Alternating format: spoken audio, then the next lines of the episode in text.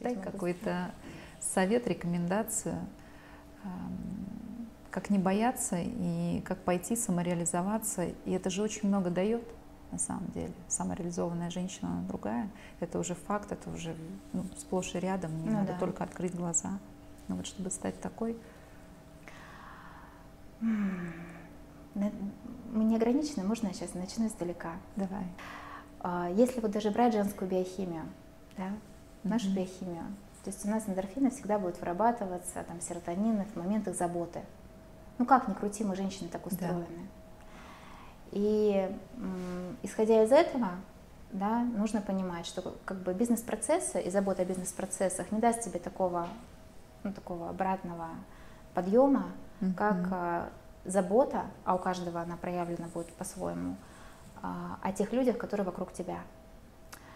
И в моем случае я, когда потрясающе прошла тренинги и вооружилась книгами а, по сервису, и там наш тренер очень круто развернул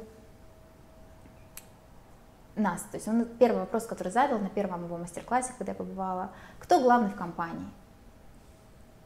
Яна, кто главный в компании?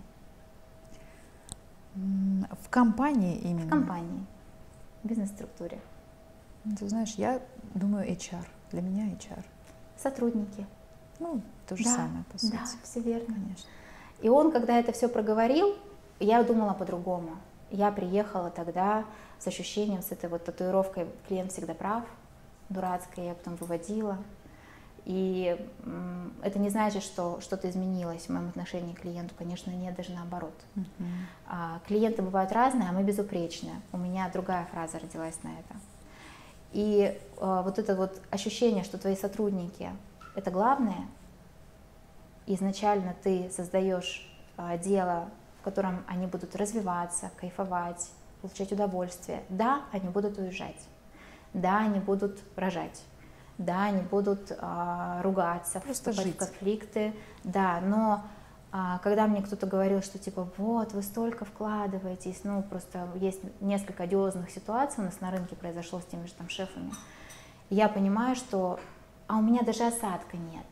Ну, потому что я в тот момент делала честную перед собой работу. Я себя напитала тем, что люди выросли, о людях узнала Россия, о людях узнала, там, узнала Алтайский край, а, и я поняла, что вот не цепляться за какие-то такие вещи, а реально служить, потому что это тоже в очень женской такой истории, служение, и найти себе важную, важную трактовку этого служения, потому что у нас есть православие служение, у нас mm-hmm. есть с домостроя служение, Советского Союза служение, то есть у нас как бы разные системы, это служение как бы между собой перетягивали, и ты такой стоишь там, куда ты служишь, ты жертва, ты кто, ты вторую щеку, нет, вообще вопрос про другое, потому что служение даже своим детям, это когда ты их любя, но подталкиваешь стать на следующую ступеньку, но любя, но так это стабильно туда ты их подталкиваешь. Mm-hmm. То же самое твои сотрудники. Вот я убеждена, что пока женщина живет а, в бизнесе тем, что она делает с людьми для людей, выгорание произойдет маловероятно. Потому что в какой-то момент те же люди ее поддержат.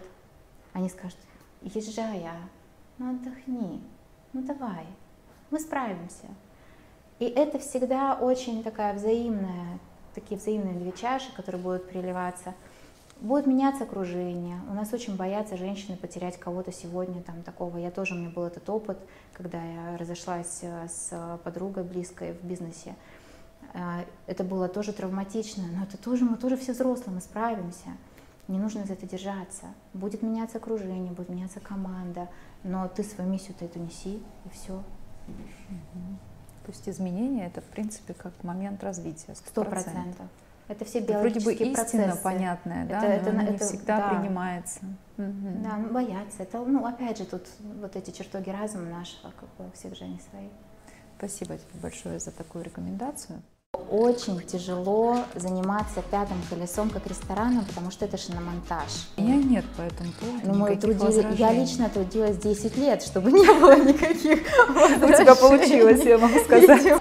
Общепит, если вот такой взять термин, Это же вообще отдельная кухня, как субкультура какая-то своя. Слушай, супер вообще то, что ты сейчас говоришь. Вот тоже опять органика, потому что я говорю, где финансовые показатели? У меня такая миссия сегодня а, воспитать амбассадоров Белокурихи. Я знаю, как я хочу жить. Тысячи девушек, которые смотрят, они тоже хотят. Вот зашла, вот крылышком махнула. Ну ты расскажи про свой типичный день. Это очень классный был опыт, а, прочистить ряды, чтобы прожить любую стрессовую ситуацию, нужно обрастать не броней, а инструментами, которые тебя в какой-то момент ты можешь их применить по сотрудникам, по, по финансам, по маркетингу. Ценнейшая информация, знаешь, э, мне кажется, это сподвигнет очень многих, правда.